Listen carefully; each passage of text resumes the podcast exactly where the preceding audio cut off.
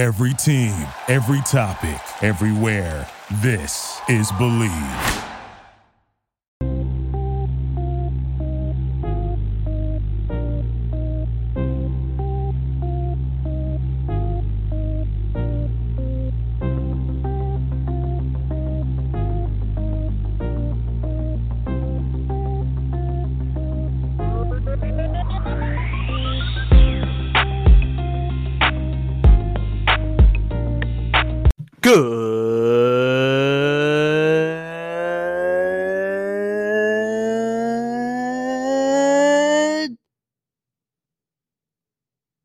Morning, good evening, good afternoon, or good night.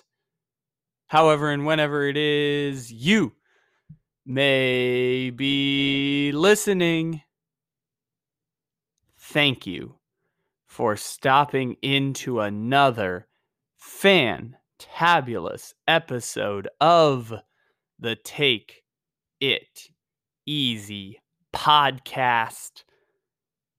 Happy Wednesday, everybody. I hope y'all are having an amazing, fantabulous day here so far. We've got an amazing show planned for you today because, oh my lord, Kevin Durant and Giannis and Jeff Green and kind of James Harden and Middleton and Jrue Holiday. Game of our lifetime, game of the whatever. I am still on an emotional high right now, recording this on Tuesday night.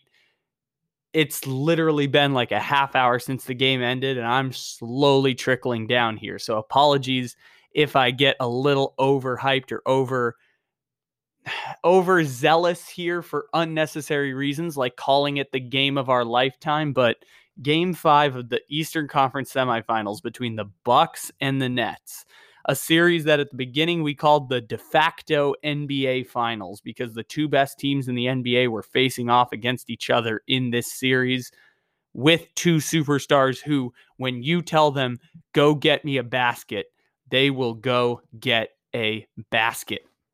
And we saw that yesterday between the Bucks and the Nets, really tonight when I'm recording this, but we saw it with KD and Giannis just going toe to toe over and over and over again. And I don't know if anyone was following that story with Jay Williams and Kevin Durant, where Jay Williams said he was talking about Giannis and Kevin Durant's game, and KD had told him, don't compare him to Giannis. And now Kevin Durant has denied that it existed. And I think personally, the most likely scenario is that it was an off the record conversation because it seems way too specific for Jay Williams to be making up that story about Kevin Durant. But I also think that he betrayed some confidences in leaking that story or telling that story on morning radio. The point of that being, if there were any doubts about that KD Giannis thing, KD wanted to put it to bed in game five because he had no Kyrie Irving, who basically has a high ankle sprain that's going to leave him out. And he's going with an injured James Harden, who we'll get to in a little bit. But ultimately, James Harden ended up scoring no baskets in the first half of the game. Got his first basket with about seven minutes left in the third quarter. Ended up finishing the game with five points, shooting one for 10 from the field, including 0 for 8 from the three point line. So no KD.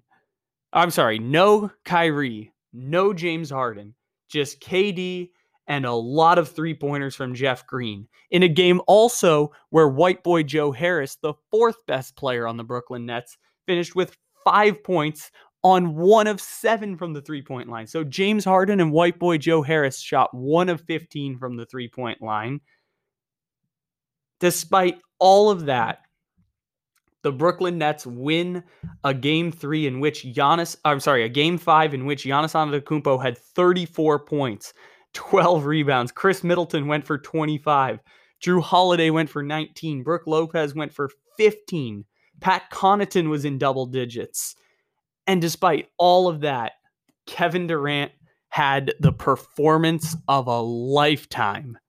If there were like any concerns that Kevin Durant couldn't do it without having a great team, and if there were any doubts that from 2017 to 2019 Kevin Durant was the best basketball player in the NBA, put those to rest because KD went for 49 points, 17 rebounds, 10 assists.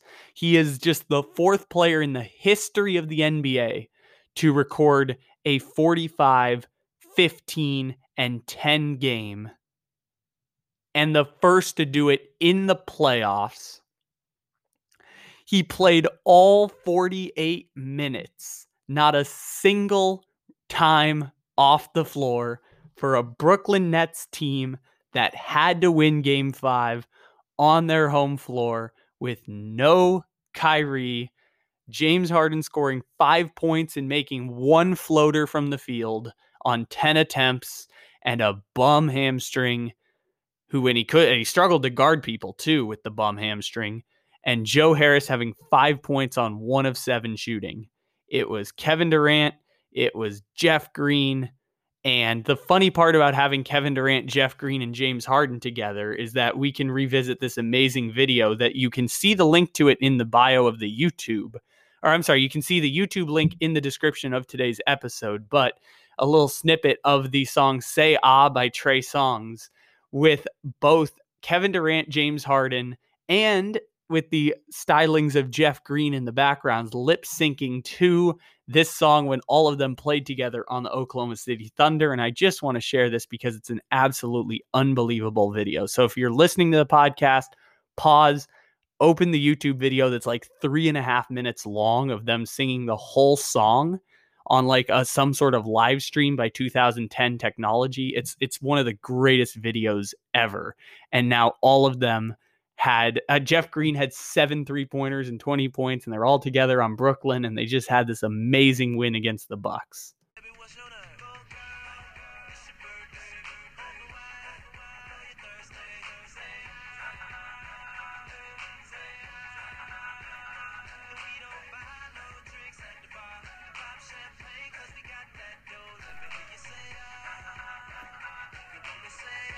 I know I only took like 15 seconds of the song, but that video is literally three and a half minutes long of Kevin Durant, James Harden, and Jeff Green on the Oklahoma City Thunder 11 years ago doing that lip sync. And they end up winning the game here against the Milwaukee Bucks, carrying the championship favorite Brooklyn Nets over Milwaukee with no Kyrie, and uh, the injured James Harden, obviously, but still, those guys led them 11 years later to victory for the Brooklyn Nets. So let's transition over to James Harden before we talk about the Milwaukee Bucks.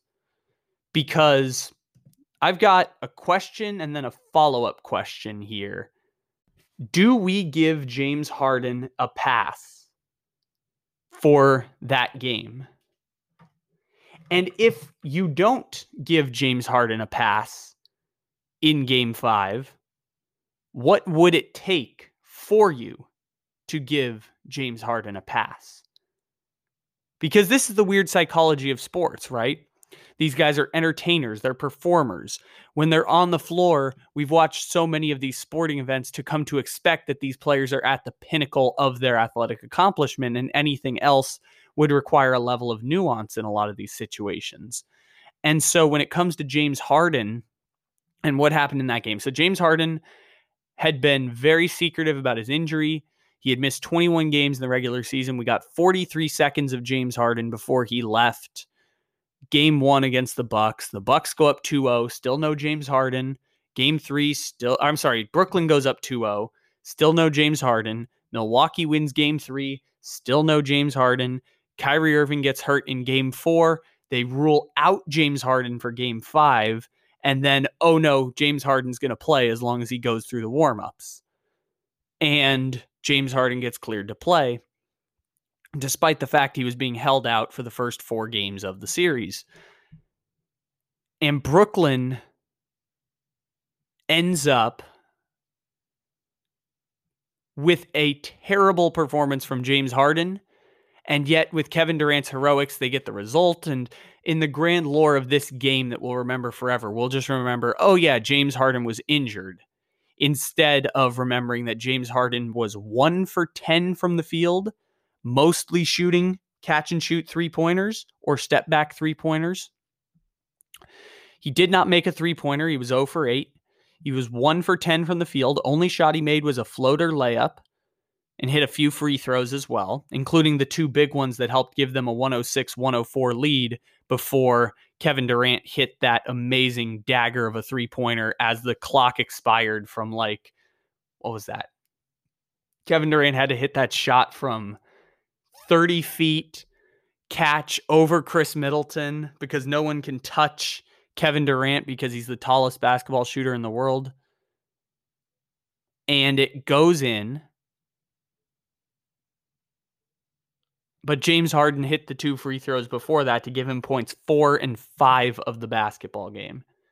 And if it weren't for a seven of eight shooting performance from Jeff Green to help boost that average, hashtag regression to the mean, the Brooklyn Nets would have been blown out of the building because they were getting blown out of the building when Milwaukee had a 20 point lead against the Brooklyn Nets.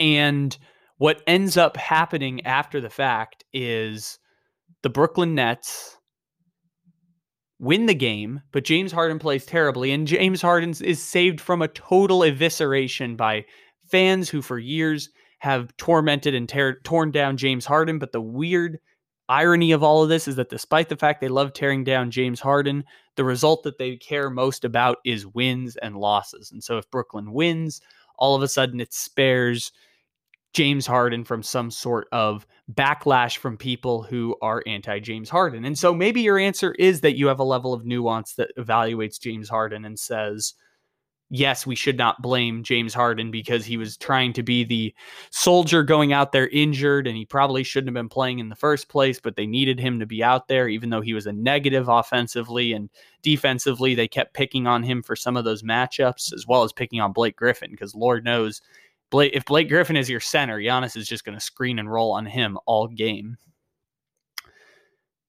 And maybe maybe you have that level of nuance, or maybe it's you know James Harden can't do it in the big one. James Harden is a bum, uh, and James Harden choked away potentially a series for the, the Brooklyn Nets by shooting 0 for 8 from the three point line. And to be fair, the reason I'm entertaining this is because of just how terrible James Harden played. And the fact that you know, he looked semi healthy. There was never like a sign, oh, he's grabbing his groin. Oh, he can't move to his right. It just was James Harden played really, really poorly. And so I'm somewhere in the middle. I don't know how we evaluate this right now. And that's why I want to throw out this question because I genuinely don't know what is fair and what is not when it comes to the James Harden evaluations of these things. And statistically, he was a major negative. And James Harden obviously is not ever supposed to be a major negative because of the expectations that James Harden has being as great as James Harden is across the past few years. And yet I look up and I am left to a little bit of confusion and a little bit of back and forth in my own mind about where James Harden falls on that spectrum. And and if it's that other way, bringing it to the second question, if not this, then is there anything that we could give James Harden a pass on? Because I think the only thing worse than what he did tonight is missing the game altogether and just not being like the the threat of James Harden going off on the floor and having to have Milwaukee game plan around James Harden. I think that's the only thing that could have been worse. And do we give him pass for that? Because if he's not there, I don't I don't think he can be a negative other than just not being there. And so that kind of changes everything here. So is there no way? Is there no fairness towards James Harden? And if I point to that, I would say, why did we get there specifically with James Harden? Because we don't do this with everyone. Like it's as much as we say, well, they're NBA. I mean, as much as other people say they're NBA players, they make millions of dollars, they are free to be judged by us whether or not they're injured or not. We're gonna get to story on Tyler Glasnow in a little bit that kind of reflects that. But to the point on Harden, we don't do that to Bam Adebayo. We didn't do that to Goran Dragic in the playoffs last year because those two guys are universally beloved. And Bam Adebayo blocked a Jayson Tatum game winning dunk. So Lord knows that changes all the math on that. And so what I would ask if your answer is what would it have taken to give James Harden a pass? And if there's anything else he there's nothing he could have done worse tonight than he literally went 0 for 8. Like maybe he could have gone over 12, but over 8 is still I, there's nothing worse James Harden could have done on the floor tonight, other than maybe missing those two free throws. But then Kevin Durant still hits the three pointer that gives them the win, anyways. And so to that, I would say, is there, and, but two free throws are not the difference between James Harden gets a pass and James Harden is a choker. Two free throws can't be the difference in this conversation that lacks perspective and nuance, even in the slightest. So I look to that and say to the second question, you know, is there nothing James Harden could have done? And to that, why did we get to that point? Why do we view James Harden in the way that we view James Harden uh, relative to some of the other superstars of the NBA?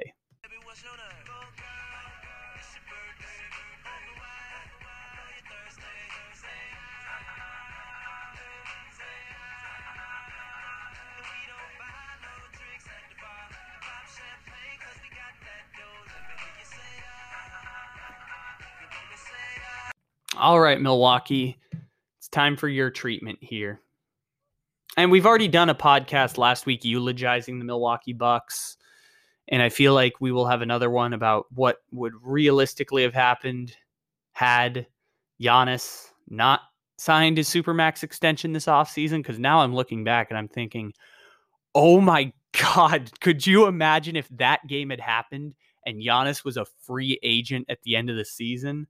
Like after all that, just the perfect iteration of what this team is going to be. Now, do they run too much ISO? Yes, absolutely. Uh, we talked about this stat the other day that, that the Milwaukee Bucks have run 2.02 passes per possession, which since the stat has been tracked in 2013, the Milwaukee Bucks have the fewest passes per possession of any team in the league.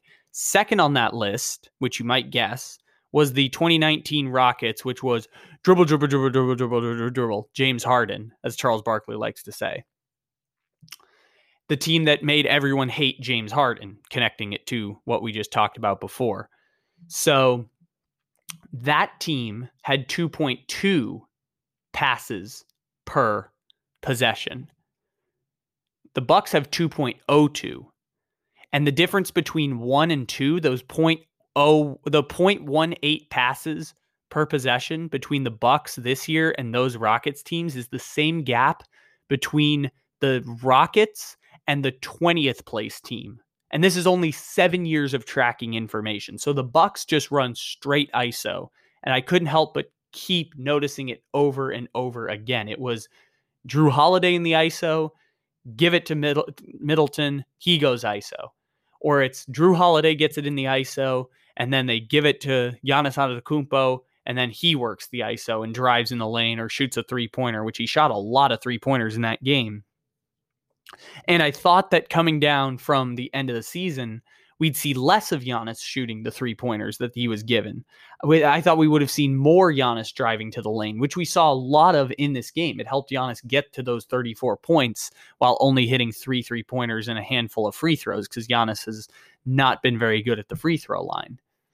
And yet I'm watching this game and the Milwaukee Bucks go to ISO basketball with a lead. So obviously they're trying to kill time. And this comes after earlier in the game. By the way, PJ Tucker had another zero point game. And I like I said, imagine if he could have had Bogdanovich. You could have had him for DiVincenzo, DJ Wilson, and a first round pick. You traded DJ Wilson in that first round pick for Tucker, and DiVincenzo's out for the season. So you could have had Bogdanovich for what you gave up for zero points of PJ Tucker if you just kept your lips shut and not spoiled that you were tampering before the trade was finalized because of course you were tampering before the trade was finalized. You needed to make sure Bogdanovich was willing to sign with you long term.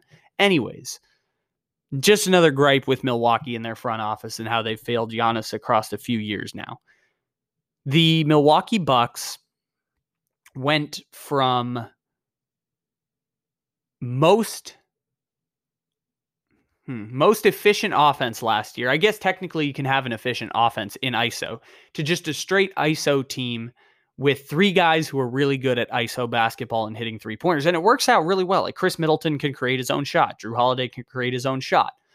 Holiday had 19, Middleton had 25, Giannis had 34.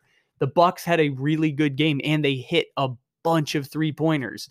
We talked after game 4 about how the difference from games 2 and 3 to this was the two PJ Tucker three pointers, an extra Connaughton three pointer, and an extra Bryn Forbes three pointer. And then we can look at this game where they scored the same number of points and say, how did they get to that number? Well, Khris Middleton hit three three pointers in the game. Jrue Holiday hit three three pointers for them.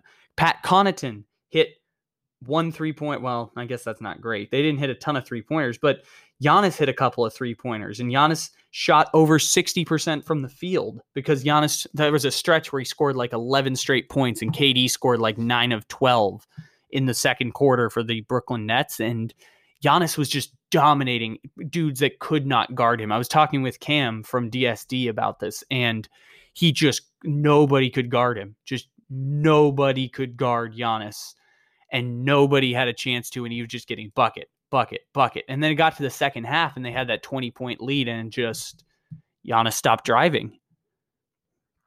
And I've listened to Bomani Jones talk about this with Anthony Davis, and it's a similar type situation because now PJ Tucker was trying to guard Kevin Durant for a lot of the game. But when Anthony Davis posts up, and this was a similar situation when they put uh, Cam Johnson on him in, in during the Sun series, they want Anthony Davis to settle for the mid range jumper because Anthony Davis, when he gets to the rim, can shoot almost 60% from the field. And he can beat you four different ways. He can beat you with the lob, he can beat you with the post moves, he can beat you with the drive, and he can beat you with the mid range jumper. Anthony Davis is great at all of those things. And they have decided that the best way to stop Anthony Davis is pick your poison and let him shoot the mid range jumpers. Giannis is in a totally different camp because he is the best driver in the league. He is the best guy when you put it on the ground and drive on a defender, best in the NBA. He's won two MVPs doing almost exclusively that. And he's great with the lobs and he's great with the post moves. Just goes right over you. That's how he becomes the most valuable player in the league is by shooting about 60% from right there at the basket. He shot 63% in the last game and that comes with missing a bunch of three-pointers. But Giannis can't shoot mid-range. He can't shoot three pointers. But the thing I say about Giannis is that if they can't beat your fastball, just keep going to it. Just keep driving, driving, driving. And we got to the second half and it was Giannis settling for threes, Giannis passing out of situations and turning the ball over a lot because the rest of his team just isn't ready. The offense is all ISO. They're just not ready to catch passes. And that came back to haunt them at the end of the game when Jrue Holiday fed one to Giannis and it went right through his hands under the basket. Of course, Giannis wasn't ready for it. They never passed the ball in the offense. So Milwaukee ends up losing that game. And in the second half, Giannis had only nine points. And a couple of them came at the free throw line at the end. And there was one moment where it was a tie game right before Kevin Durant go or no, it was a two point game. It was 107 109. It was right before Kevin Durant goes down, or right after Durant hit that three pointer from 30 feet that just made me say, no. Oh my God. And then he hit it. Giannis was posting up with James Harden. And James Harden obviously has the injured hamstring. So you attack that injured hamstring ideally. But even then, you don't have to. Just spin to your left and shoot right over Harden from four feet or three feet. You're posting him up from about 10 feet, let's say 10, 9, 10 feet. So you just go power move to the left. Instead of like doing the one, two Euro step layup at the basket, you can just spin move to the left, left hander, right over, or even with your right hand, just go right over everyone and drop it in the basket. And what Giannis ends up doing is fade away to his left, which is his worst shooting side. He's better fading away to the right fades away to the left, falling away from about 12 to 13 feet, which is the worst shot in the NBA. Corner 12 to 13 foot shot, least valuable shot in the NBA. Out, it's why it's like Udonis Haslem era shots from like 17 feet corner. It's one of the least valuable shots in the NBA. And fading away from about 13 feet, Giannis clanks it off the front rim, rebound Brooklyn. They go down, hit a couple free throws, go up four points. That was the game winning shot for Milwaukee, or a chance to at least keep the game close with a minute left to go. Was Giannis Antetokounmpo fading away from James Harden and clanking one off the rim. And you know that I'm big on the Giannis camp, and I just desperately wish Giannis would request a trade because I don't want him to get stuck in second round exits when they have no cap space and just Jrue Holiday and Khris Middleton for the next few years. And by the way, Khris Middleton, you're next, buddy. Sorry, I mean, I don't know who's going to be available this offseason, but if someone wants to go play with Giannis in Milwaukee, Khris Middleton, you're the next one out the door. But anyways, Khris Middleton had a great game. He, he's a fine player, but it's just Giannis can't have a second best player that's Chris Middleton um, because when Giannis is deferring and only scoring nine, eight points in the second half, you need a Khris Middleton, you need a, a, a Jrue Holiday to step up. And it was a lot of ISO with Jrue Holiday in the second half. That's what felt like for the Milwaukee Bucks. It was a lot of ISO because that's their entire offense, and a lot of ISO with Jrue Holiday. And so the math changed on all of that stuff, and Milwaukee finished the, the second half with 49 points compared to just an offensive outburst by Kevin Durant to help them score 71 points in the third and fourth quarter. And Kevin Durant, I think was responsible for like 27 of those. 42 of the last, oh, here's the stat 43 of the last 52 points, courtesy of StatMuse.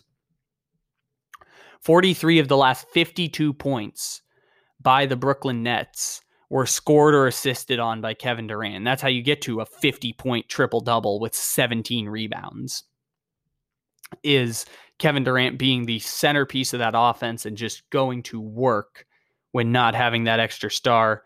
And uh, for the Milwaukee Bucks, it was a deferral by Giannis. It's one that's going to haunt Giannis for a while, similar to that Kawhi series. If they do end up getting bounced in game six or game seven, to be honest, like I said with the Kawhi game six against Dallas, if the Clippers advance, which they did, and go on a deep playoff run, which it looks like the Clippers are, we're going to remember that Kawhi Leonard game six for a long time. Or at least I will, even if a lot of you forget about it. I'll be the basketball historian or the historian of the 2021 playoffs on that. The mm-hmm. same is true of Kevin Durant and Giannis Antetokounmpo in this last game because we're going to have the memory of what happened in the series. Oh, they lost to Brooklyn. Oh my gosh, remember when Kevin Durant had a 50 point triple double? Yeah, I remember that. And Giannis had eight points in the second half, like nine points in the second half. And then I'll come in and I'll be like, oh, yeah. Remember how it ended? It was Giannis from about a 10 feet away posting up a James Harden on a bum hamstring. Because remember, James Harden missed the last four games of the series, was ruled out for game five, but then ended up coming back anyways after getting cleared because, you know, desperate times call for desperate measures, team doctors.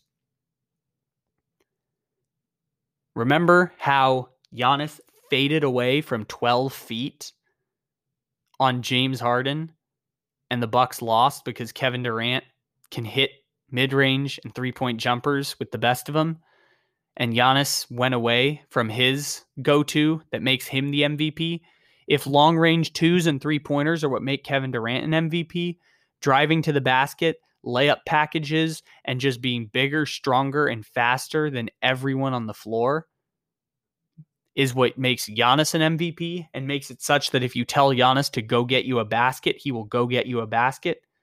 Kevin Durant played into his strengths, and Giannis Antetokounmpo went away from his strengths, and that's going to be an unfortunate situation that the Bucks are going to have to swallow because if they don't come back in this series, it's really really going to be a painful one, given that we're now three play or two full years and three playoffs removed from them being two games away from the NBA Finals in 2019 with a first time MVP of Giannis Antetokounmpo. And they've never been to that point since. And a little bit of breaking news in here coming at the end. Giannis Antetokounmpo in his post-game press conference says, quote, I want to be the one to guard Kevin Durant in game six. The 2020 Defensive Player of the Year and MVP wants the task of guarding Kevin Durant.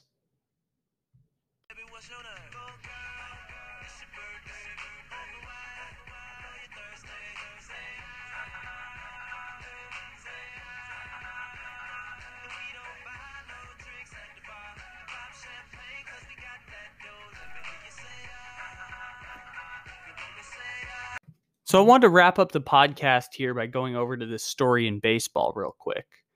Um, so Major League Baseball is involved in another weird cheating scandal, and this time it revolves around the use of sticky stuff. Uh, and the background on this story is this before we get to some of the interesting revelations from Tuesday. Uh, during the steroid era of baseball, we had Major League Baseball pitchers counter the steroid revolution by using foreign substances as a counter to steroids. As like, if you're going to use foreign substances, we need to use foreign substances to level the playing field.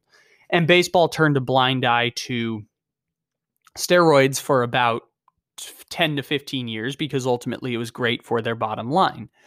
And they've continued that pattern onward now. But ultimately, the steroid thing came crashing down on them with Senate hearings and Barry Bonds and biogenesis and Miami doctors who aren't doctors injecting Manny Ramirez and Alex Rodriguez.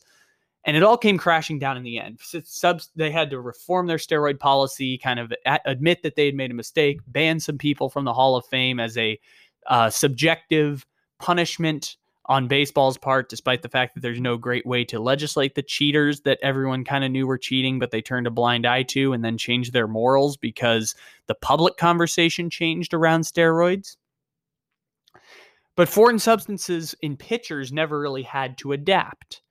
And so, with the uptick in offense around 2014, 2015, 2016, with the home run revolution, um, three true outcomes increase in baseball where they had higher home runs than ever before and higher scoring rates than any time in 50 years.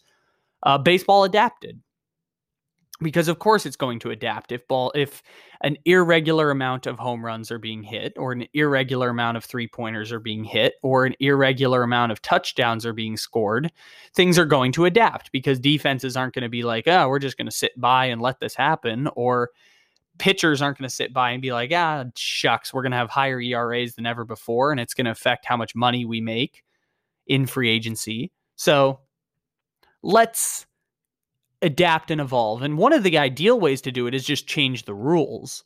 And baseball technically did that, but they did it in a shady way where they adapted the pitch um i'm sorry not the pitchers adapted but the they adapted the baseballs. They lowered the seams to prevent less uh, drag i believe. And so they made the baseballs go further and then they reversed that going into last year or this year. They reversed they reversed it and lowered the seams and this time admitted to it. Baseball admitted to it this time around. They were kind of shady about it when they increased the offense by changing the baseball this time they lowered the seams to create more drag, which would prevent home runs because offensive rates were too high. And one of the ev- evolutions of the sport was the uptick in use of spider tack. And spider tack is like a homemade super glue that is is marketed for mass consumption. And spider tack allows pitchers to get a strong grip on the ball to where they can improve their grip and therefore improve spin rate. Now, spin rate is the stat that is most correlated to pitchers' filth or success of off speed pitches and successfully increasing the speed of your fastballs because you have a stronger grip on the baseball. And so once the analytics revolution of baseball kind of pointed to the fact that spin rate correlates to improved pitching, especially improved off speed pitches, pitchers started using things that would help improve spin rate, considering that foreign substances and sticky stuff are already common practice in baseball, thanks to decades of negligence from MLB on the steroid stuff that then they led to negligence on the foreign substances for pitchers. And so, baseball the I'm sorry, the pioneers of the baseball analytics revolution were the Houston Astros, and therefore the pioneers of the sticky substance were the Astros, which is how Gerrit, Justin Verlander has a career turnaround, and how Gerrit Cole has a career turnaround, and how their changeups and off-speed pitches dramatically shift, unlike anything we've seen in the sport. I don't know about Zack Greinke, but I assume Zack Greinke's on there somewhere too. So, the Houston Astros are the pioneers of that. But to be honest, everyone's using spider tack. Even Trevor Bauer, who had been an anti grip person who ends up then coming around on it because it improves his pitching and helps him win a Cy Young and gets the largest free agent contract in the history of baseball. He starts using spider tack. And Major League Baseball, because of the shifting public conversation around sticky substances and the fact that the public is now uh, more educated on this and more anti-sticky substance. Similarly to how they were, there was a massive outrage after the Houston Astros cheating scandal story was broken by Ken Rosenthal. Baseball had to adapt and act swiftly because there was a lot of public outrage around it. And so the way they did that was by releasing a statement today which had been forthcoming for the past few weeks because a lot of pitchers had known that this was coming and had been adjusting spin rate. It was a conversation for a while. They'd stopped using their foreign substances or they'd reduced their amount of foreign substances. And a lot of pitchers saw their spin rates decline and a lot of ERAs spike. And people looking at, like, oh, these people are frauds. And a lot of pitchers being angry about this from baseball, and a lot of batters backlashing the pitchers on other teams, but also technically backlashing pitchers on their own teams, which leads us to today where Major League Baseball releases their memo that we knew was going to happen that 10 game suspensions are the penalties for using foreign substances such as spider tack, all the way down to a combination of sunscreen and rosin. And at the same time that this happened, it was announced today that Tyler Glasnow, the number one starting pitcher for the Tampa Bay Rays, he was the number two last year on the World Series team, and one of the front runners for Cy Young, has a partially torn UCL and is going to be out for an extended period of time, which will lead to him having Tommy John surgery at a time where the Tampa Bay Rays had him as their ace and were first place in the American League East. And in Tampa Bay Rays fashion, we're planning to trade him in this offseason to accumulate tons of value. But Tyler Glasnow was not done there because Tyler Glasnow very much believes that his end of using spider tack and sticky substances to contrib- to control his spin rate contributed to his injured his injuries and possibly cost him millions of dollars because Major League Baseball said you had to go from nothing to or go from using it as your mechanics of a very violent motion of throwing pitches. Like pitchers' arms are not like the human arm is not meant to do what pitchers do. But by changing the grip on the baseball, it forces you to adjust your arm to better account for where the pitches are going to be located because it's a very precise motion that you need to locate pitches. And the change in arm motion is believed to have caused Tyler Glasnow, when he stopped using sticky stuff and had to adapt to his um and adapt to not using it he blew out his elbow and there's a very legitimate gripe here for Glasnow for these three reasons. A, the violent motion of the pitch can mean that one throw tears a UCL or an elbow. This happened to Corey Seager a couple years ago for the um, do- for the Los Angeles Dodgers. One throw fielding a ground ball, torn UCL. Um, Dinelson Lamet for the Padres, one throw, torn UCL. This ha- this can happen all the time. It's sometimes degenerative, but more often than not, it's one throw that affects your UCL or one swing that impacts your UCL and leads to Tommy John surgery.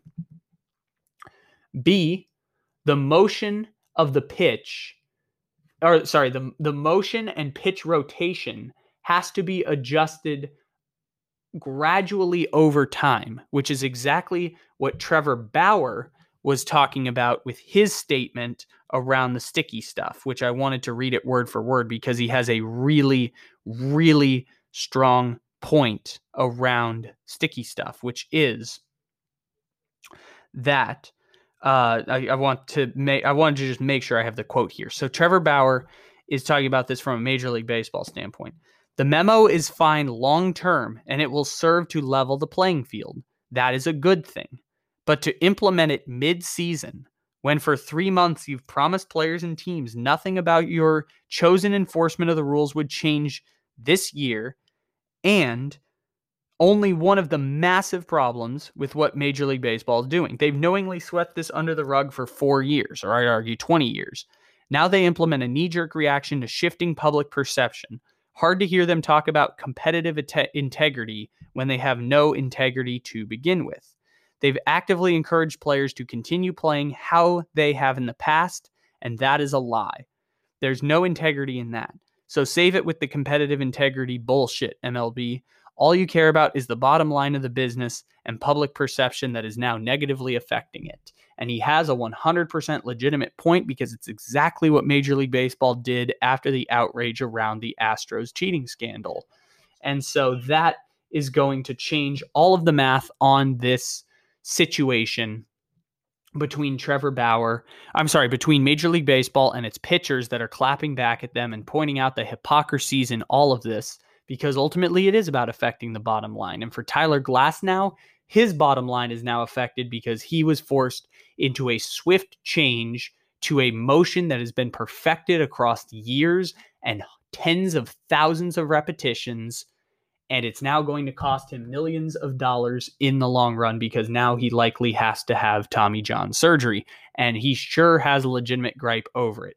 And Bauer has a great point at the beginning because this is a good thing to implement gradually. Give a whole off season to implement this.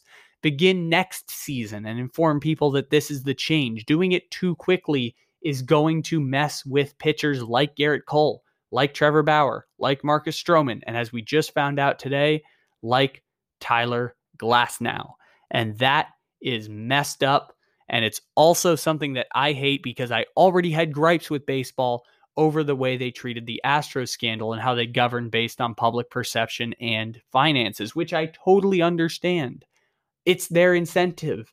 I just have a moral objection to it when baseball, football, basketball, when every sport does it, there is a huge moral objection to this because it causes unspoken and un it causes consequences that are unforeseen and sometimes are foreseen but don't matter because the bottom line is ultimately fine the financial bottom line is ultimately what baseball cares about most. And when people are outraged about the Astros cheating scandal or increasingly outraged about sticky stuff baseball is going to act swiftly even when swiftly is not the correct mechanism for this scientifically and for labor's benefits. And ultimately, this all harkens back to a battle between labor and management and the corporate overlords of baseball who are about to lock out their players unless their players go on strike first next offseason. Ladies and gentlemen, thank you for stopping into the Take It Easy podcast. We have episodes every single day, Monday through Friday, as well as Wired Up on Sundays. Make sure to follow, download, leave a five star review. Doesn't have to be a nice review, just has to be a five star review. Uh, thank you to everyone who has stopped in here throughout the past few days. Uh, we will have another episode coming at you tomorrow with some fantabulous guests.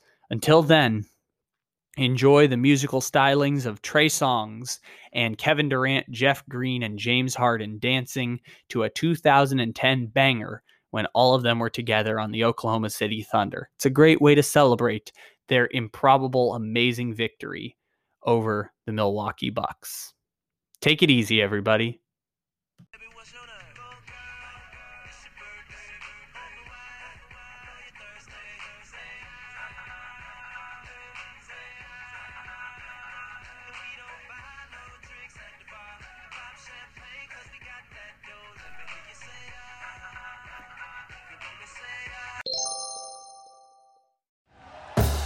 Thank you for listening to Bleav. You can show support to your host by subscribing to the show and giving us a five star rating on your preferred platform. Check us out at Bleav.com and search for B L E A V on YouTube.